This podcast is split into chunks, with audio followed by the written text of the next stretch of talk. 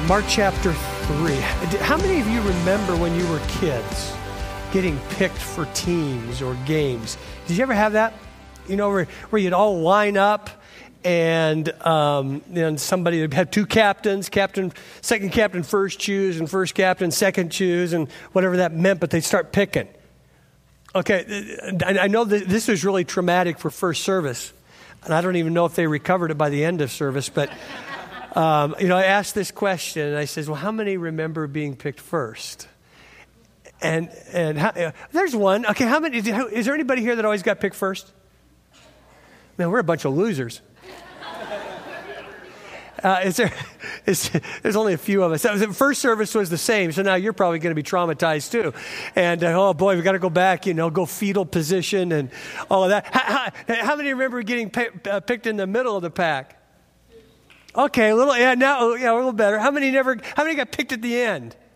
And admit it. there we go, okay. Some of us are really proud of that. How many never got picked, you know? Uh, you don't have to raise your hand.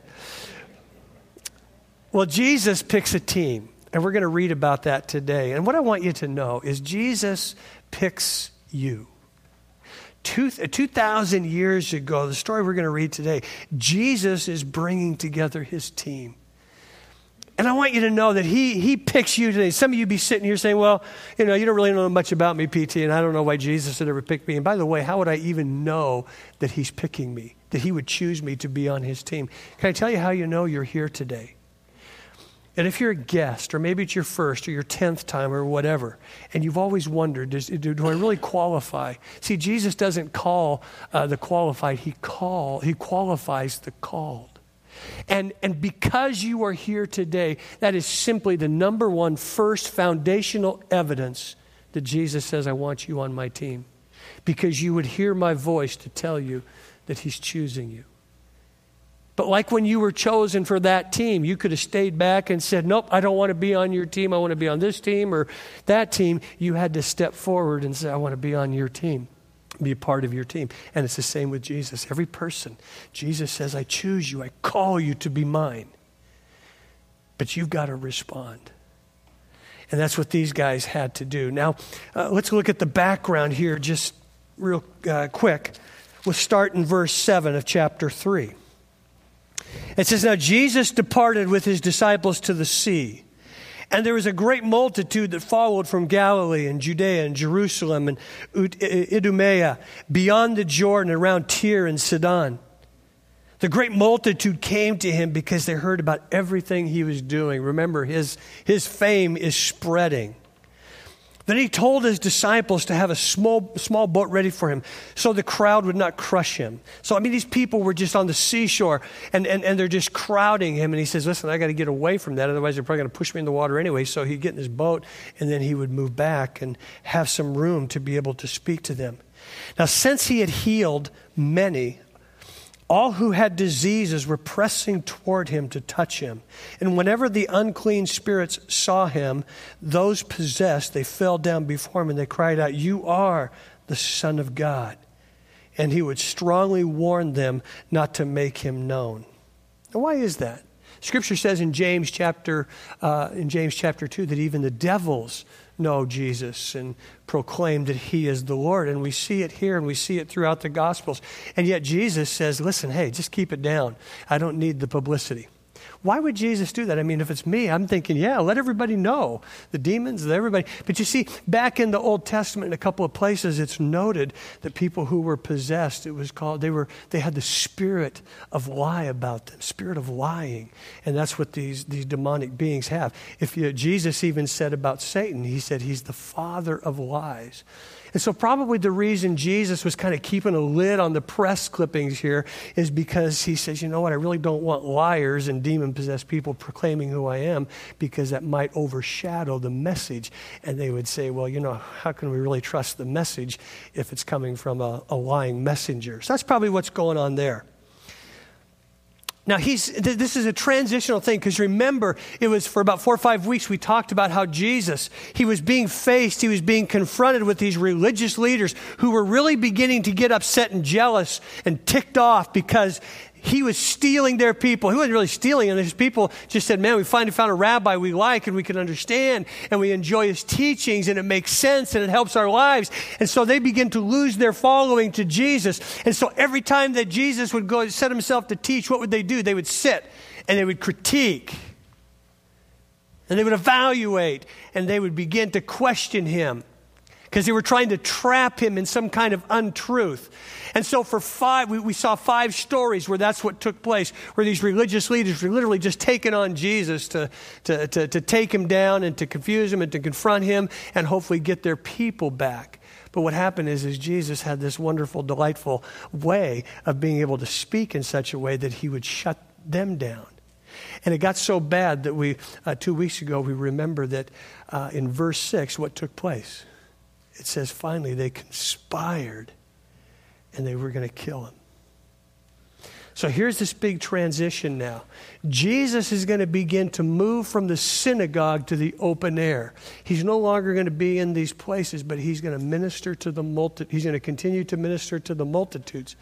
And so he will still have to deal with these religious people, but now he's changing it up a little bit. And now he's going to he's had the multitudes following him, but he's going to kind of tighten his inner circle and he's going to call his followers. And so we're going to pick it up in verse 13.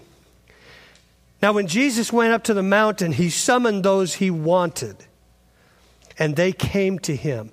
He also appointed 12. So here, there's a group of people, we don't know how many, but we know uh, Gospel of Luke says that there were 70. I believe it was 70 that came to him, and then there was 12 that he said, out of those 70, I'm going to point you as apostles. Apostles is someone who basically goes in the name of somebody, and, and they would eventually be church planters and planting churches in the book of Acts.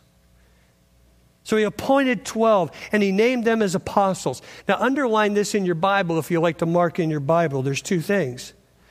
He appointed them as apostles, number one, to be with him, and number two, to send them out to preach and to have authority over the demons. Now, what he does here is he gives us the names of the appointed 12. He said to Simon, he gave the name Peter, and we'll talk about that some other time about what that meant and why does Jesus change people's names and then to James, the son of Zebedee, and to his brother John, and they were also known as the sons of thunder. To Andrew, uh, Philip, and Bartholomew, Matthew, and Thomas, and James, the son of Alphaeus, and to Thaddeus, and Simon the Zealot, and to Judas Iscariot, who betrayed him. So here's his dream team. It's interesting because I don't really think they're truly a dream team from the world's perspective, even from the perspective of that day. Like everyone, uh, these guys had to respond to Jesus and his choice of them. He calls them up and it says they came. They had to make a choice to go to this mountain and to come and to choose to follow him. They could have walked away just like so many people do today. And I love how the Bible, though, this passage gives me incredible hope as a leader, as a Christ follower for Jesus because it's so amazing when you think about it. Jesus, fully God, fully man. Don't you think he probably could have done a much more effective job of evangelizing and reaching the world by himself than calling a bunch of knuckleheads like them and us, or I'll say me today? I'm sure he could have. But he understands. He says, You know something? I'm going to die. I'm going to resurrect I'm going to go be in heaven with the Father, where there's going to be this communion with the Father and the Holy Spirit and Himself. And he understands that to reach this world, he's going to have to pass the baton to others. But what I love about these guys who I'm surprised they would ever become his brain trust, but they were his delegated uh, apostles, the ones who would go out. They became very effective at what they did because of Jesus' touch. Jesus knew he had to send them out for their growth and for the growth of the kingdom. The Christian faith began as a group. And these guys are just so much like you and me, loved ones. I mean, we're, aren't we really able to identify with them? I mean, these guys, uh, you peel back as you read their story. You don't see it here, you just see names. But as you read their story, man, you quickly see there's not a stained glass guy, there's not a stained glass gal in the midst of them. They don't speak in God tones. They don't speak Christianese. They are simply the rank and file people like you and me. They're trying to pay a mortgage. They're trying to do their job. They're trying to raise a family. But God says, I choose you.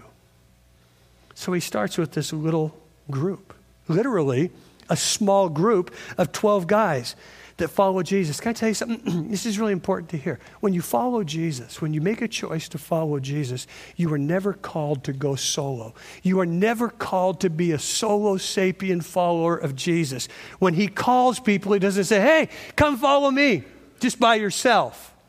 He always wants us in community.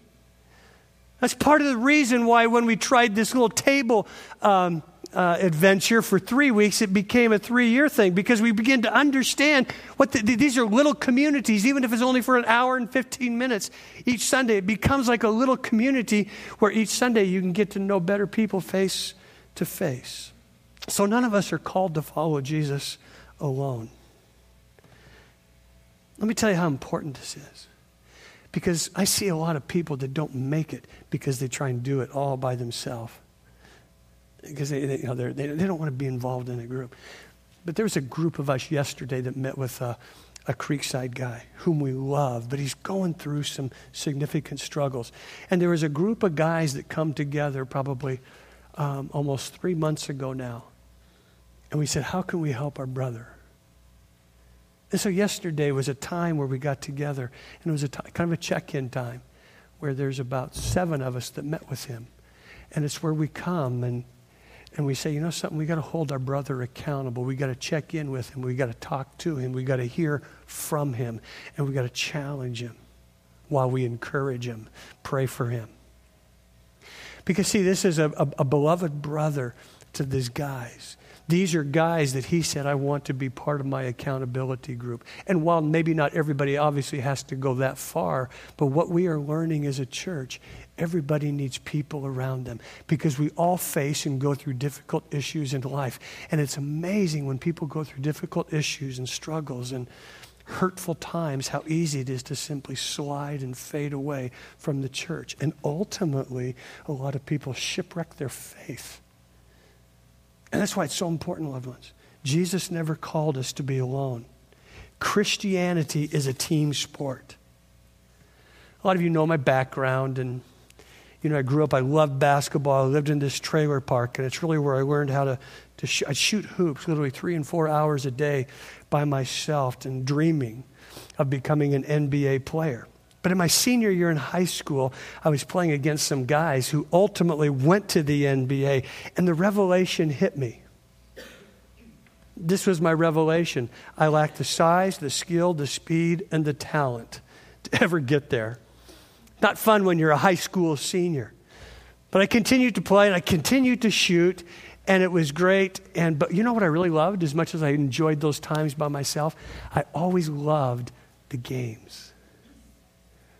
Putting on the uniform, having the crowd there, the clock going. I just loved the games. You know why? Because it was about a team. It's about passing. It's about shooting. It's about rebounding. It's about encouraging. It's about beating another team. Can I tell you, it's the same as true as a Christ follower. You can practice all the time, all by yourself. And what I mean by that is you can pray and you can read your Bible, you can journal, you can meditate, you can do all of those Christian disciplines. And hear me, loved ones, I hope you do. Because that's what's going to foster growth and help you to ultimately grow. But we play this game together with others. The American church makes it so easy today in America for people to simply go to church and to spectate and have a courtside seat to what's going on, but never called to check in, put the uniform on, and participate. It's just kind of come in, get your hour and a half shot, and then go home, and that's it. But you see, this is, most of us would say this, but if you really understand the church, and I'm not talking about this building, I'm talking about you and me. The church is really anybody that is blood bought by Christ and they have stepped over the line and said, Not only have I accepted you choosing me, but I choose you. And it's at that point where you no longer should be a spectator with a nice courtside seat, but you should be the greatest participant, where you're strapping on the uniform of a Christ follower every day, looking to serve the living God in whatever way you can out there. And yes, even in here. And, and this whole thing about the team. And as we see Jesus get his 12 people around us, his little small group, that's why we challenge people in the fall and during, throughout the year to be involved in a small group. Why is that? Because we're not meant to do it alone. Well, it's just me and my spouse. Well, th- that's good. But, but what about when you and your spouse have difficult times? Our church is big enough now, it's always surprised me. There's been times when I've found out people are going through something and they're in the divorce courts before I ever find out. Why is that? It's because they're not in community. They don't have people around them to speak into their life and to give them hope and to pray with them and maybe, maybe even to counsel them through things. That's why in the fall we're going to have signups for growth groups. And I want to challenge you to begin orga, uh, organizing and thinking in your life to be involved in a small group come the end of September and maybe just kind of as an entry point, and we use it for this, get your feet a little bit wet, you know, up to your ankles or whatever. Do chilling and grilling this summer. It's only three times, once a month beginning in July. Once in July, once in August, and once in September. What are those for? They're simply to build connection points for Creeksiders or for people maybe that are newer to come and say, you know, something I need to know a little bit more about the people in the church here. But listen, loved ones, we're not called to be solo sapiens in the life of Jesus.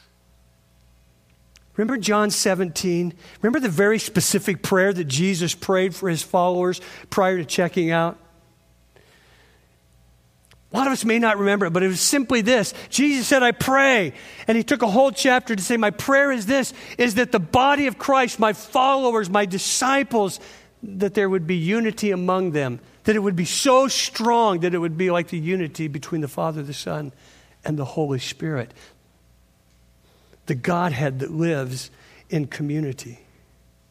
His prayer is be that, that they would honor each other's uniquenesses and differences while maintaining oneness. And, and, and I got to say this, just to, really to encourage you that you know, Creekside really does well at that. That's what I love about this church. There's diversity and yet there's really strong unity. You don't have to look or smell or think or taste or uh, whatever. You don't have to be a cer- dress a certain way. You don't have to be a certain way to come to Creekside. You can fit in basically whoever and wherever you are. And that is so important because if you begin to become narrowcast, you begin to marginalize certain people who would come in, but you do that well. So, why is Jesus' focus on, on uh, the focus of his prayer on unity? And we're talking about unity, not uniformity but unity where there can be distinct differences, yet we get along and we understand the mission is more important than our own personal distinctives. Because Jesus understood human nature. He says, be staying united and making a united effort to make a, a, a united uh, difference is really difficult. Why? Well, because of our diversity, because of our gender differences, because of our race and ethnic makeups, because of our social and our economic lines. Jesus knew that these were not to be issues that would plague culture and society, but oh, they would be played out so divisively in his church. And there are churches, loved ones, that I go to. They can't get along, man. You got the Hatfields on one side and the McCoys on the other, and they fight, and they think that that's godly or something. I'm so thankful that that's not how we live. I want you to see just the, this incredible diversity that Jesus chose in his foundational closest followers. I mean, it's the A team, the dream team that he drafted. For instance, his guys, look at Peter and John. I love these guys. You know why? Because I'm not very competitive, never have been, and um, so that's not true. I'm pretty competitive. And so I love this story about P- Peter and John. It says, on the day that Jesus resurrected, John 20, verse 4. This is the writer John. He, he, he's kind of humble because he doesn't say his name, but this is what he says. They both were running, but the other disciple outran Peter and right, reached the tomb first. That is classic guy stuff. Competition. I won. I beat you. Ha ha ha. As a matter of fact, I think I'm going to write about it. You know, I love that. So he does it. And you got and John, and another just, uh, he had to be pretty competitive. Maybe just because he was young, but uh, throughout his gospel, he also says this. When he refers to himself, he says, the disciple whom Jesus loved. It's kind of like saying, you know what, I'm kind of the head dude. You know, me and Jesus right there. And, and, and I love that competitiveness because they're so real. Because sometimes we forget how real these guys are. Well, then there's two other disciples, Thomas and Nathaniel, man. They're opposites in temperament. Remember Thomas, he's rational. He's doubting Thomas. He's the one, you know, in the upper room after Jesus resurrects. All the disciples are excited. We've seen him. He's risen. He's alive. He goes, No, I don't believe it. I, I, I got to see it before I believe it. I got to touch his hands. I got to feel his side. He is pragmatically, his, um, he's pragmatic. His emotional temperature very seldom runs hot. He's data oriented. Show me the facts. I got to see it to believe it. That's his response to the resurrection. He is truly a spiritual Spock. Okay? You know, it's just, it's just give me the facts, man. It's, it's something else. He's, that's the way he is. You caught that. Good. Now, that, that's, that's Thomas. But then Nathaniel, you read about him in John chapter 2. What is he? He's emotional. He's excitable. He, first time he sees Jesus, he's excited. Oh, Jesus. And what's he do? He goes and he gets people and brings them to Jesus because he's so excited. He's emotionally charged. Now there's Matthew and Simon the Zealot. Literally, this is a left winger and a right winger. J- Matthew chose, uh, Jesus chose Matthew. He's a despised traitor. He worked for the Roman government. He's part of a group called the Herodians. They supported King Herod's rule, the Roman rule in Galilee. He collected tax. He was, your, he was an IRS agent. And he lined his pockets by ripping off his own people. I mean, would you really want to spend three years with an IRS agent? Hey, uh, uh, Simon, let me check your, uh, let me do a little audit here. you know, I don't know if he did that, but uh, who'd want to spend three years like that? Well, then Jesus chooses Simon the Zealot. Now, the Zealots, they were a fiercely loyal Jewish patriots, Jewish nationalists. They hated the Romans. And they were determined to overthrow Roman rule in Israel, whatever it took violence or, or, or insurrection. They just wanted to get rid of the Herodians and the Roman rule. So get this Jesus picks polar opposites politically to be part of his early band of brothers. You know what this would be like? And this isn't a political statement either way, so don't read into it. It's just an example. But this would be like putting, would be saying, okay, on my team, I think I'll have, I think I'll take Rush Limbaugh and Nancy Pelosi. You see what I'm saying? And, and, and, and, that's what Jesus did. You know why I think? He says, I want you to see that everybody has value. It doesn't matter where they line politically or professionally or socioeconomically. Your call is to get along. And I'm going to fashion a team that is so off the charts different that you got to believe that you can do it and know that you are to do it. I mean, think about James and John. They're called the sons of thunder for a reason. Uh, Luke chapter 9 tells us they're walking through this town. Jesus is doing what he does. He's healing and he's touching and he's teaching and he's encouraging and he's loving and he's blessing, but the people aren't responding. And so, what did James and John do? They say, Listen, Lord, how about, listen, these people aren't responding. They're not waking up. They're not, they're not, they're not taking the message in. How about if we just call down thunder and fire from heaven and just incinerate this little city. Sons of thunder. What does Jesus say? He goes, uh, Guys, you're kind of missing the spirit of what we're doing here. And he says, basically, a paraphrase, you're not going to respond. So this is what I want you to do. Just kind of, uh, you know, brush the feet, brush the sand off your feet and keep going. And you know what's really powerful about that? John of James and John, the sons of thunder, you know what he does? He becomes the apostle of love. Why? Because of his interaction with Jesus. Last one, how about Matthew and Judas Iscariot? So, Matthew, as we talked about, he's the IRS agent, so he was probably fairly skilled in mathematics as a tax collector. He would have been totally qualified to handle the disciples' money. He could have easily have been the CFO and taken care of it and kept track of it. But what does Jesus do? He picks Judas, a traitor. And then he says, Judas, not only are you a traitor, but I'm going to give you the money bags to watch over for the group. And then, after, uh, as, as Jesus is getting ready to die in John chapter 12, it's noted. John notes that Judas was probably pilfering from the bag. Now, if you're these disciples and you got idea of that, can you imagine how Matthew would have felt? Probably been a little bit upset, probably a little jealous of him getting to be the guy handling the purses, because you know what they say, whoever handles the money has the power. So can you imagine that he would have felt slighted as the guy that really has the mathematical acumen, and it's given to Judas? And yet Jesus takes these guys and he begins to shape them and change them. So, what's our call? See, loved ones, you and I, we, Creekside is a diverse group as well. And we got to honor that. I honor that. And I love that about Creeksiders. There's many different churches that are diverse as well, aren't they? And I don't think we do this, but it's always important to, to never look down on churches out there. They have their purpose and their cause. We hope that they're reaching the lost for Jesus, but that's their responsibility.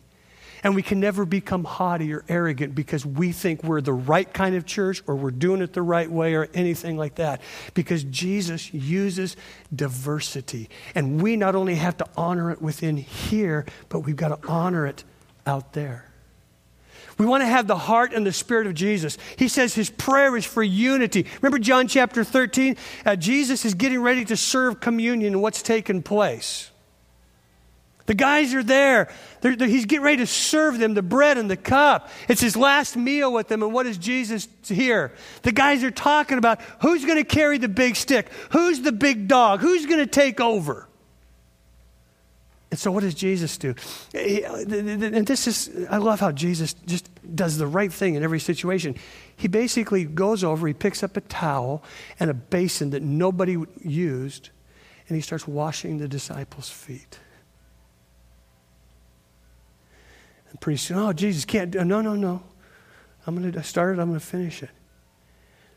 And he finishes all of that. And then what does he do? He gets up and he looks at them and he, and he goes, um, And by the way, a new commandment that I give to you that you love one another. Yes, you love one another even as I have loved you, so that the world may know that I am real and true.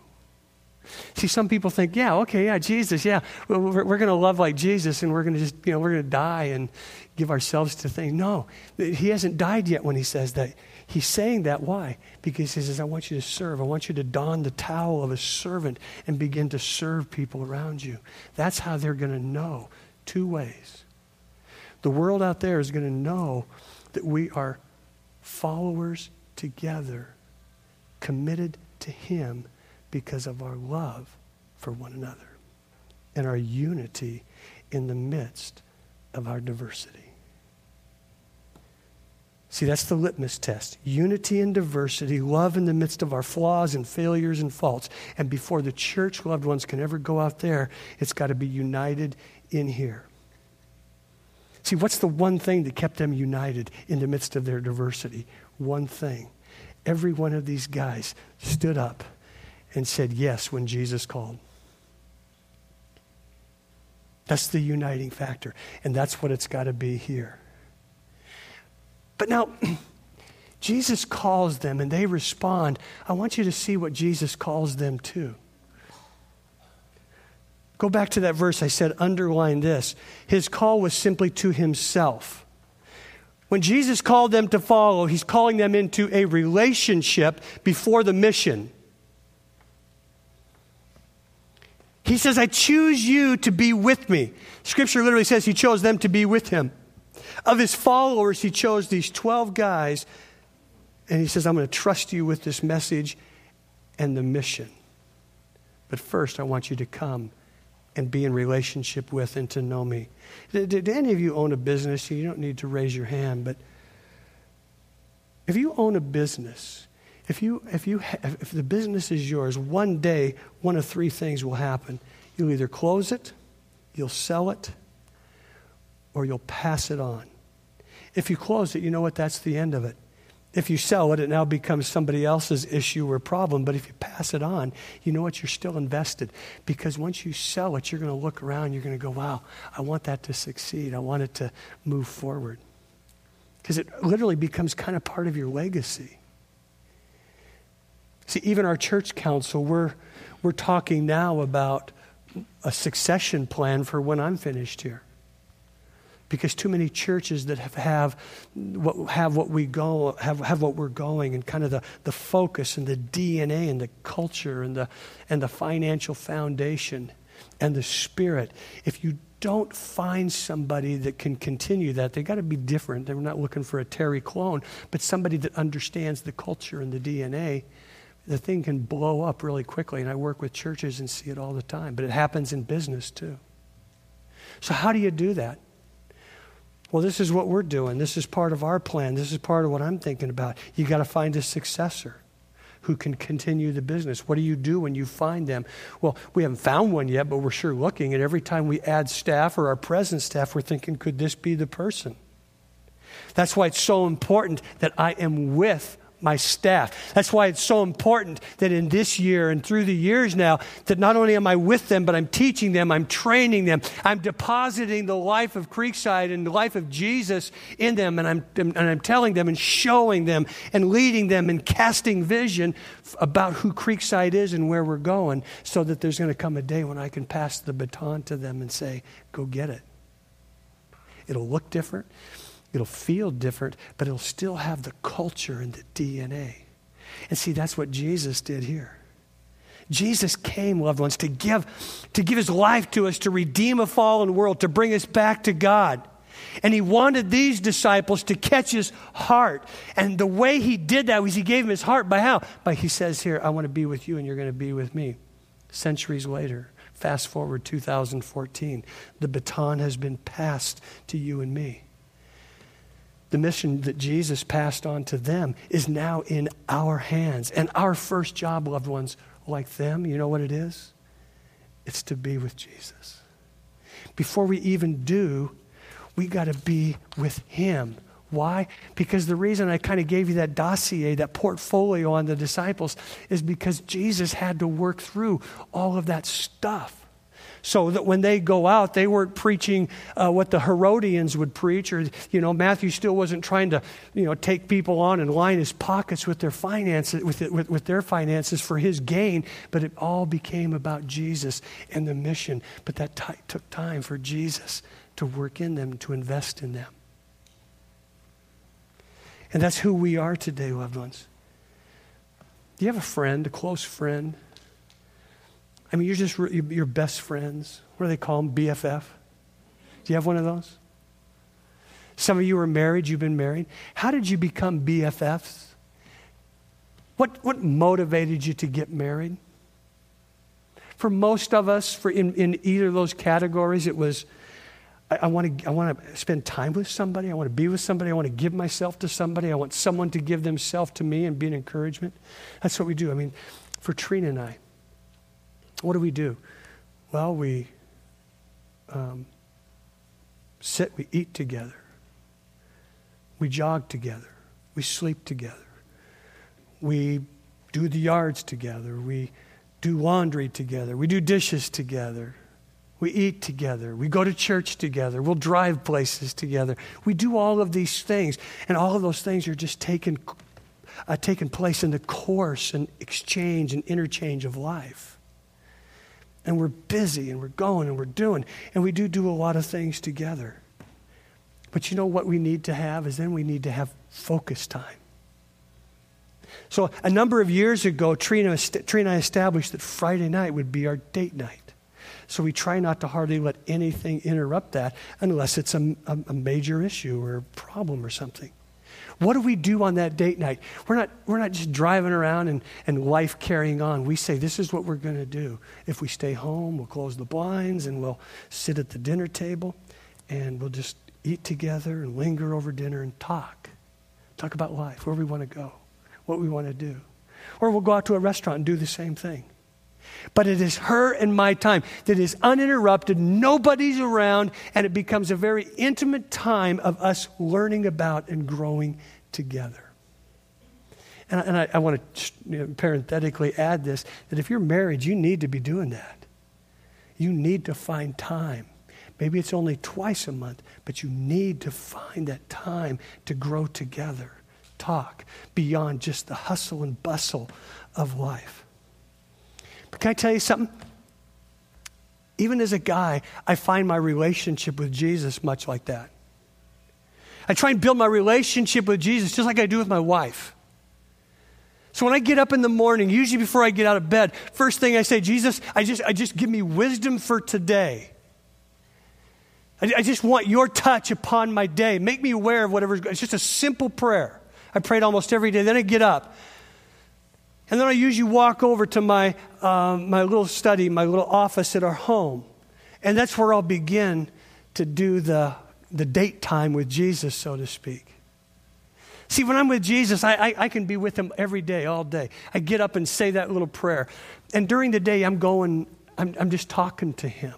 If you ever see me talking to myself, I'm talking to Jesus. Because I don't talk to myself, I talk to Jesus. I don't hear, well, I do hear his voice, but I don't hear voices or anything, so it's not weird. But I talk to him. I mean, even just golfing yesterday, a couple of guys, I, I, I, I voiced this audibly Jesus, God, I just thank you for being out here. You know, and then a few minutes later, I say, Oh, God, just help me on this shot you know? and I know, and I, and I, don't do that very often because I know he's saying, You're on your own, buddy, and uh, I got bigger things to do. But, but I do, I just, I just kind of have this dialogue if I'm driving. Lord, I just thank you for where I live. I thank you for the people I pastor. I pray you'd bless the Hublums and the Blumquists and any other bees in the church, you know, and, and, and, and, I, and that's what I do. And I hope you have that kind of a relationship with Jesus. Because that's kind of what it means in 1 Thessalonians where it says, pray without ceasing. That's how you do that. You just kind of have this ongoing dialogue. It's really where you say, I am in the presence of God 24 7. But just like I need to have that time with my wife, face to face, no interruptions, no life going on around us in a major way, I, I do that with Jesus too. After I get out of bed, I've said my little prayer. Then I go into my office and I just begin to read the Word. It's before I come to work because once I get here, you know, the afterburners come on and it's about Mach 2 and gets to Mach 4 by about noon. So I got a lot to do. So in the morning, this is my way of just kind of calibrating my heart and my soul. And I just sit down and I begin to read and follow the daily plan usually that we have and give you. And then a lot of times I'm, I'm journaling less, but I'm journaling a thought here and there. You know what I'm doing now? I'm journaling less, praying less about me and my needs and my wants and my desires. And now I'm asking this question Jesus, what would you say to me today? I'm really trying to turn it more into a dialogue than a monologue. And after I ask that question, I literally, I just, I just sit two, maybe three minutes and, and, and just kind of quiet my own soul so that maybe, just maybe, I can hear a voice of the Spirit speak something. And if He does, then I can write it down. You all need that. We all need that. And that's what Jesus is really saying when He says, Come and be with me. Now, I know some of you are probably saying, oh, PT, come on, man. Don't you got a better message than that? Can I tell you something? I don't. I said this since as long as I've been here. If I left here tomorrow, if the one thing you got from me was the belief and then the activity that you could hear the voice of the Lord through this and this, then I would have done my job as a pastor. And that's why I will remind you and challenge you of this until the day I'm done here. Because that's what Jesus says. Before you go out, get in with me. That's what he says to his first followers. Before you go out, get in with me. Now, but it can't stop there. Because then Jesus, he called them and he calls you and me for a purpose.